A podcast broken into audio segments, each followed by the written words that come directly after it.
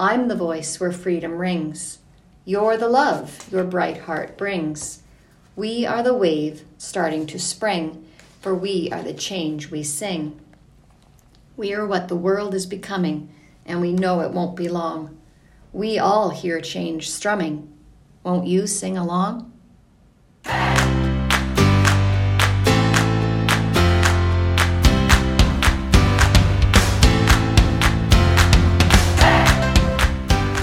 We are Mr. Casinas, And Mr. Darling, and you're listening to A Day in the Life.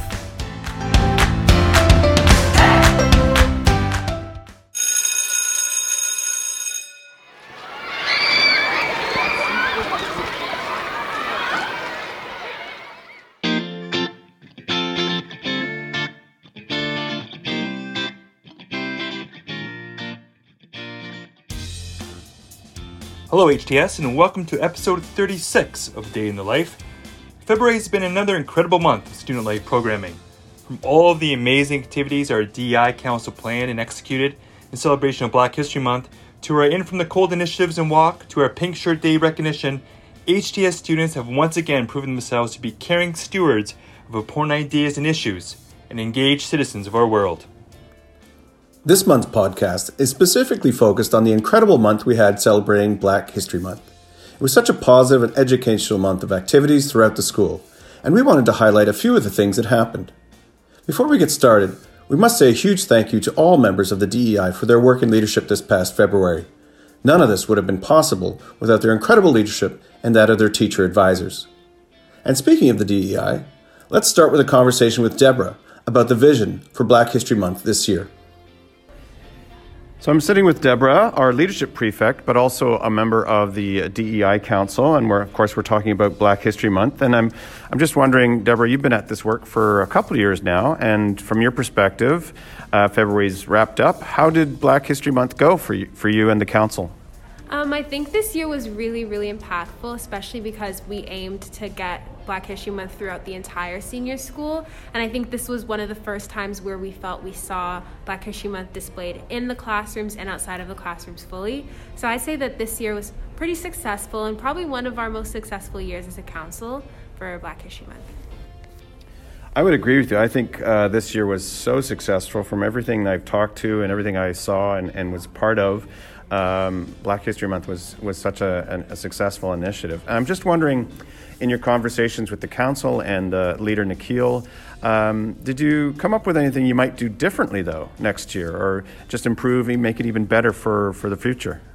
Um, I think one of the biggest things we wanted to do differently was now that we've had um, two years successfully in the senior school, we wanted to spread it throughout the middle school and lower school. We think that um, lower school and middle school should have the opportunity to learn something about Black History Month, even if it's super small. Um, we think that they should also be included. So I think one of the biggest things is getting it through to become a full school initiative rather than just senior school.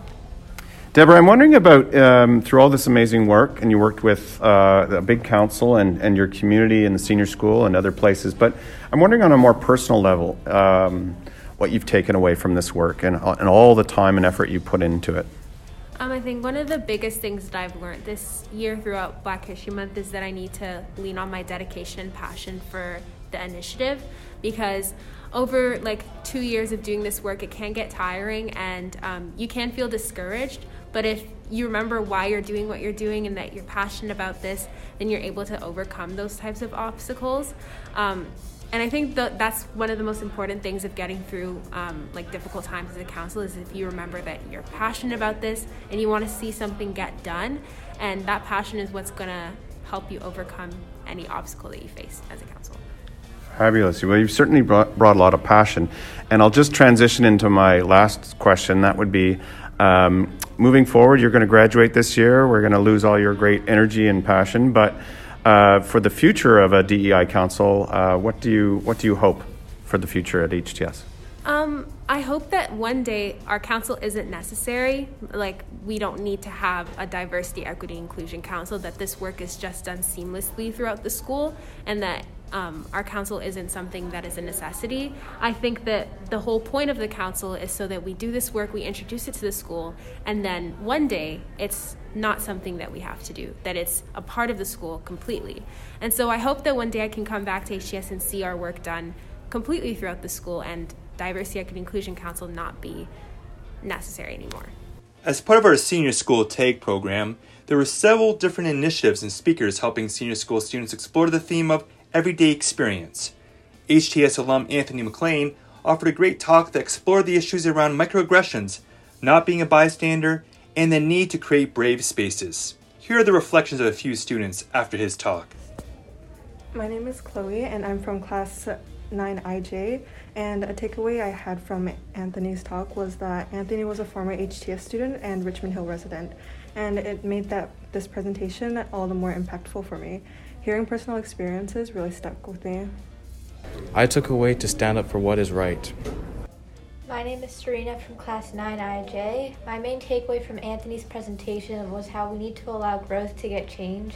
Without teaching people what is wrong and what is right, there's no way that we can have an anti racist society. Racism has barely gotten better because we are all still having these conversations. My view on this issue has changed for the better, and I feel more well informed and comfortable about um, talking about these things. Not only were there some fantastic activities in the senior school tag, but the presentation on microaggressions was also delivered to the middle school by our senior school middle school prefects, Erica and Hannah. So I'm talking with Hannah and Erica, our senior school, middle school prefects, and uh, they were both responsible for bringing some great conversations down to the middle school about microaggressions and the everyday experience. And I'm wondering, uh, Hannah, if I could start with you. Can you just explain for our audience what uh, exactly your, your presentation was all about? So, the presentation talked about the everyday experience of Black people. So, a lot of it we talked about microaggressions, the different types of it, and just discriminatory encounters. And then we also chose to highlight Black Canadians and Americans and their contributions to society.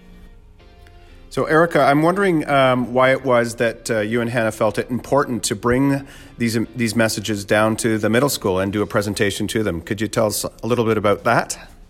Yeah, so I think that it was very crucial that we had this talk with the middle school about microaggressions and uh, about the everyday black experience because I've noticed that a lot of people don't actually know what microaggressions look like and sound like.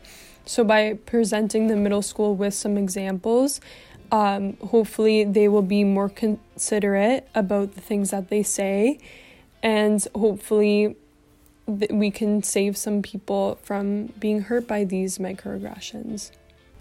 So I understand part of the presentation was to ex- have the students ex- explore some of the common microaggressions that are out there. And I'm wondering, Hannah, could you maybe pick one from the list here and explain for our audience uh, what's what's wrong about it and what uh, you know why we shouldn't say these things? Yeah, for sure.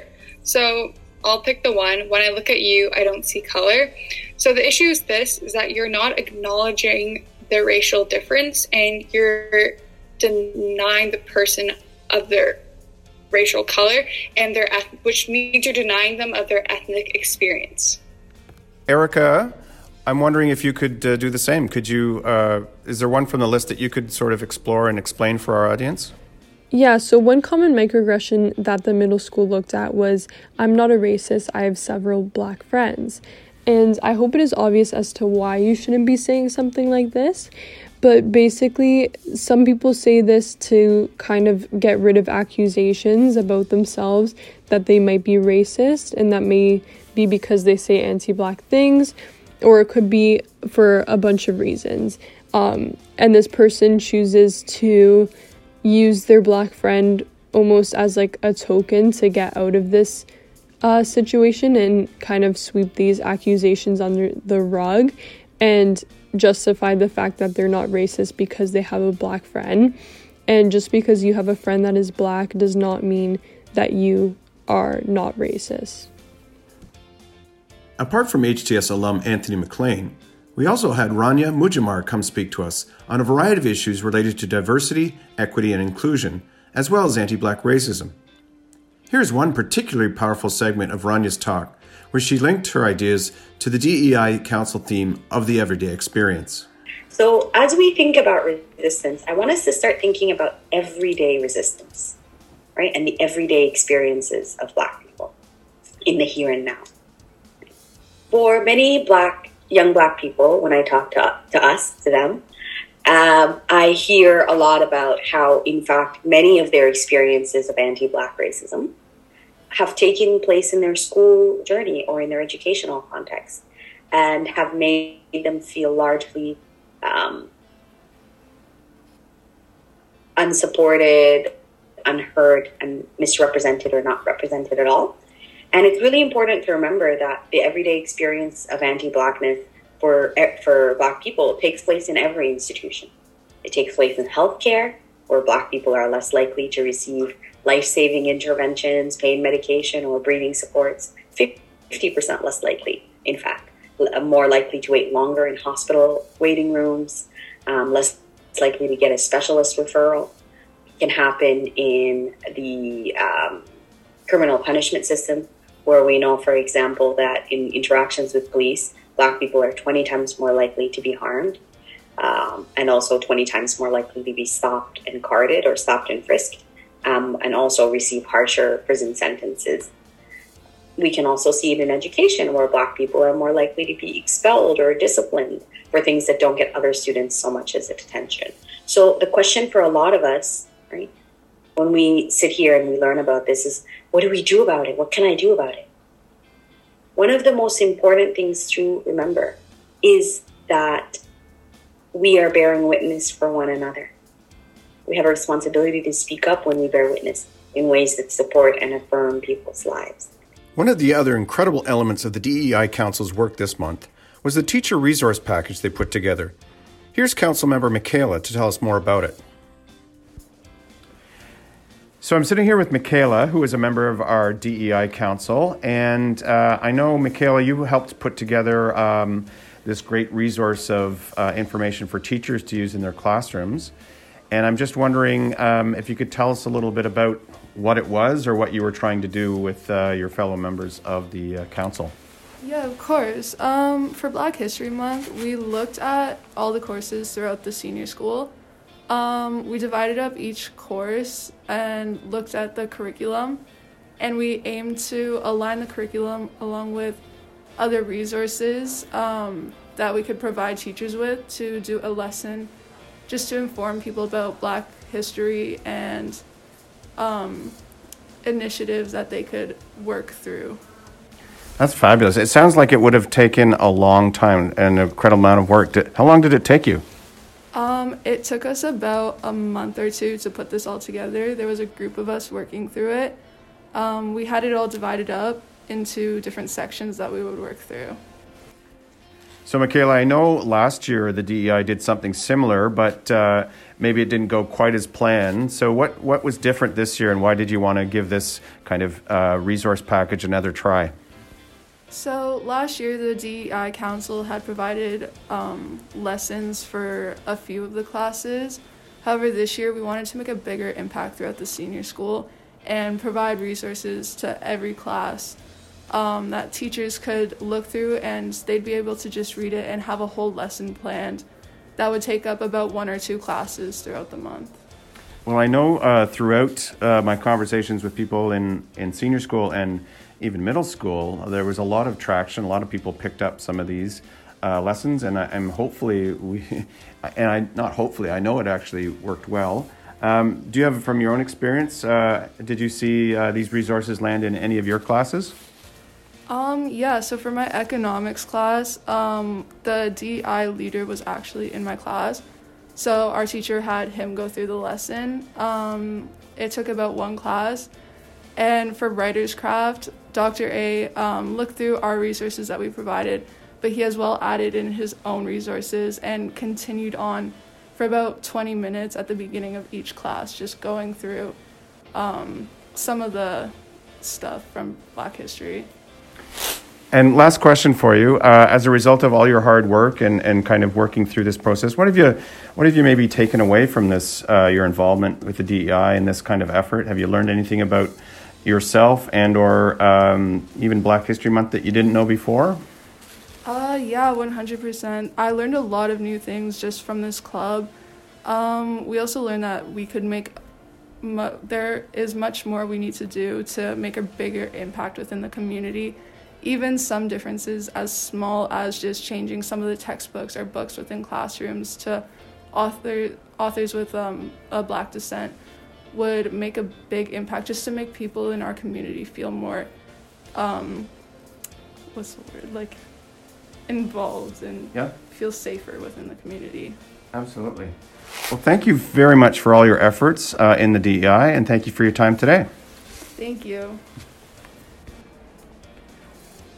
So, one of the amazing things that the uh, DEI Council did as part of Black History Month is they put together a, a resource package of information that teachers could take and use or adapt to their various classes. And uh, a lot of teachers did some pretty cool stuff. And I'm sitting here with our middle school math teacher, Sarah Bunny, who uh, brought this, uh, some of this information into her math class. And I'm wondering, Miss Bunny, if you could just tell, uh, first of all, tell our audience what specifically you did.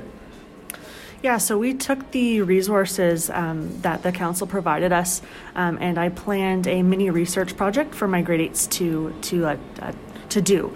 Um, so they got to choose between four mathematicians, um, and they researched their mathematician with the goal of answering three questions: um, Who was the person? Um, what did they do in their field? So, mathematically, what were their contributions? Um, and then the third piece was the EDI. So, um, one, what kind of barriers or discrimination did that person face in their personal lives or career? Um, and then, how did they take that discrimination or those barriers, work past them um, to advocate for themselves, for others, uh, to further um, their work in their field? So, what I love about our conversation, Miss Bunny, is the fact that, uh, for me, anyways, sometimes we don't often think of a math class as a place where we can take on some of these other issues, issues such as these important ones around Black History Month. Can you tell us a little bit more about what your end goal was for, for creating this kind of a, assignment? Yeah, I think at the end of the day, I just wanted my students to recognize that mathematicians um, come in all shapes and forms and um, at, different ethnicities from different parts of the world, um, and often it, it's it's um, the underrepresented people don't get to have their voice. Um, so I just wanted to allow my students to help develop those voices so we can continue those conversations. So this is such a great project, uh, Miss Bunny, and, and I guess my last question for you today is, um, what were the students' reactions to the to this project? What did you hear them say, or or how did they react to um, being asked to take on this kind of maybe even extra uh, consideration in a, in their math class?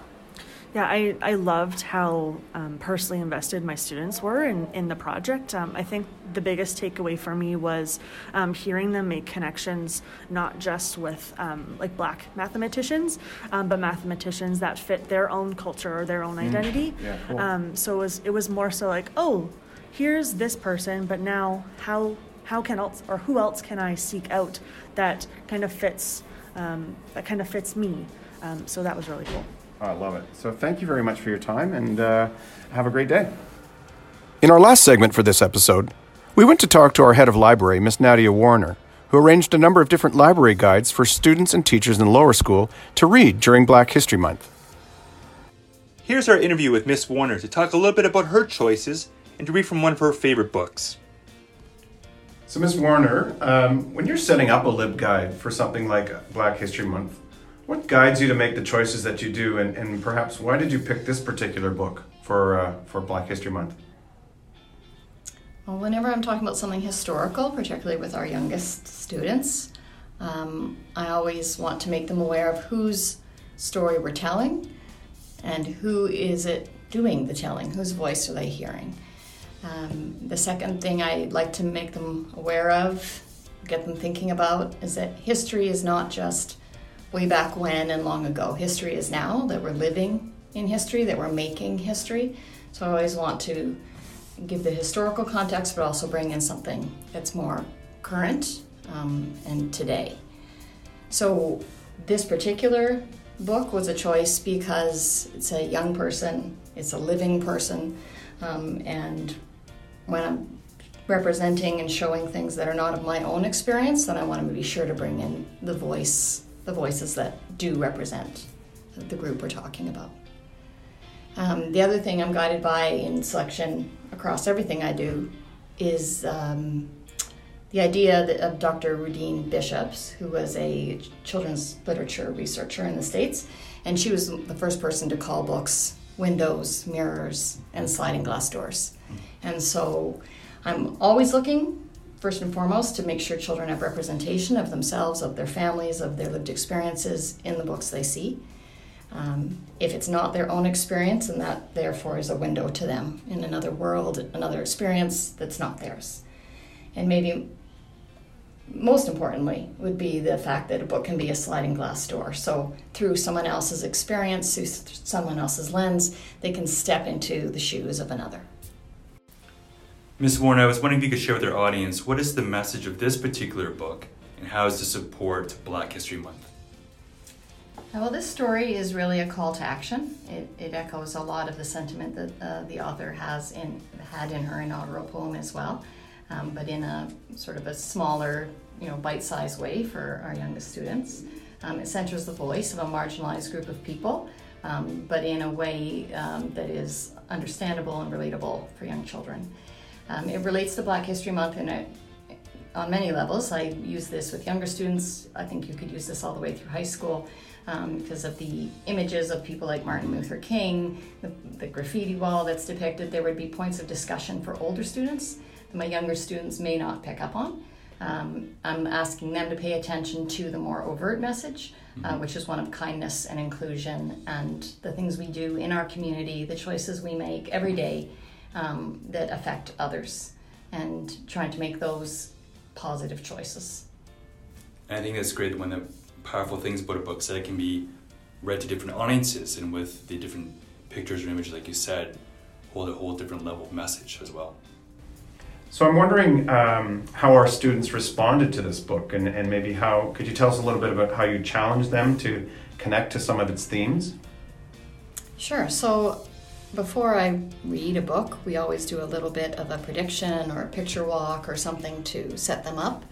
Um, so I asked them in this particular one just to notice what, what do you notice uh, that the author is inviting us to do? Um, then after I've read it, I ask what connections they made in hearing it or in seeing the images. do a turn and talk to each other um, to share sort of one thing they noticed or to build off the idea of what their partner said to them. Um, and then just sort of share out some of those ideas, highlight some of those themes. So for my youngest students, this book really comes down to making positive choices and how we treat other people. Um, and daily opportunities to be kind and inclusive when we could also choose the opposite. And they've often got lots of anecdotal things to tell me about, about those. I tied into recess behavior often, um, mm-hmm. using the language of their classroom and the you know the social emotional learning they're doing, the kinds of words they're using to talk about how we treat other people. Um, with my older students, I might challenge them um, to make a bit of a higher level connection to to the you know to what's happening in their community, what's happening in, in our country, what's happening in the world. So it, it is very different class to class where that conversation takes us. This is Change Sings, written by Amanda Gorman, illustrated by Loren Long, published by Penguin Random House, and read with permission of Access Copyright. I can hear change humming in its loudest, proudest song. I don't fear change coming, and so I sing along. I scream with the skies of red and blue streamers. I dream with the cries of tried and true dreamers. I'm a chant that rises and rings. There is hope where my change sings. Though some don't understand it, those windmills of mysteries, I sing with all the planet and its hills of histories. I hum with a hundred hearts, each of us lifting a hand. I use my strengths and my smarts, take a knee to make a stand. I'm bright as the light each day brings. There is love where my change sings. I show others tolerance, though it might take some courage. I don't make a taller fence, but fight to build a better bridge. I talk not only of distances from where and how we came, I also walk our differences to show we are the same. I'm a movement that roars and springs. There's a wave where my change sings. Change sings where? There, inside me, because I'm the change I want to see. As I grow, it grows like seeds. I am just what the world needs. I'm the voice where freedom rings. You're the love your bright heart brings. We are the wave starting to spring, for we are the change we sing. We are what the world is becoming, and we know it won't be long. We all hear change strumming. Won't you sing along?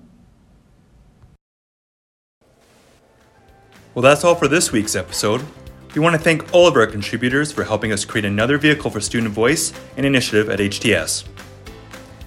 We hope you'll tune in next time for a very special guest host spot from our media and PR prefect, Jesslyn. We know she's going to have a fabulous show of her own design for you all. Until then, bye for now.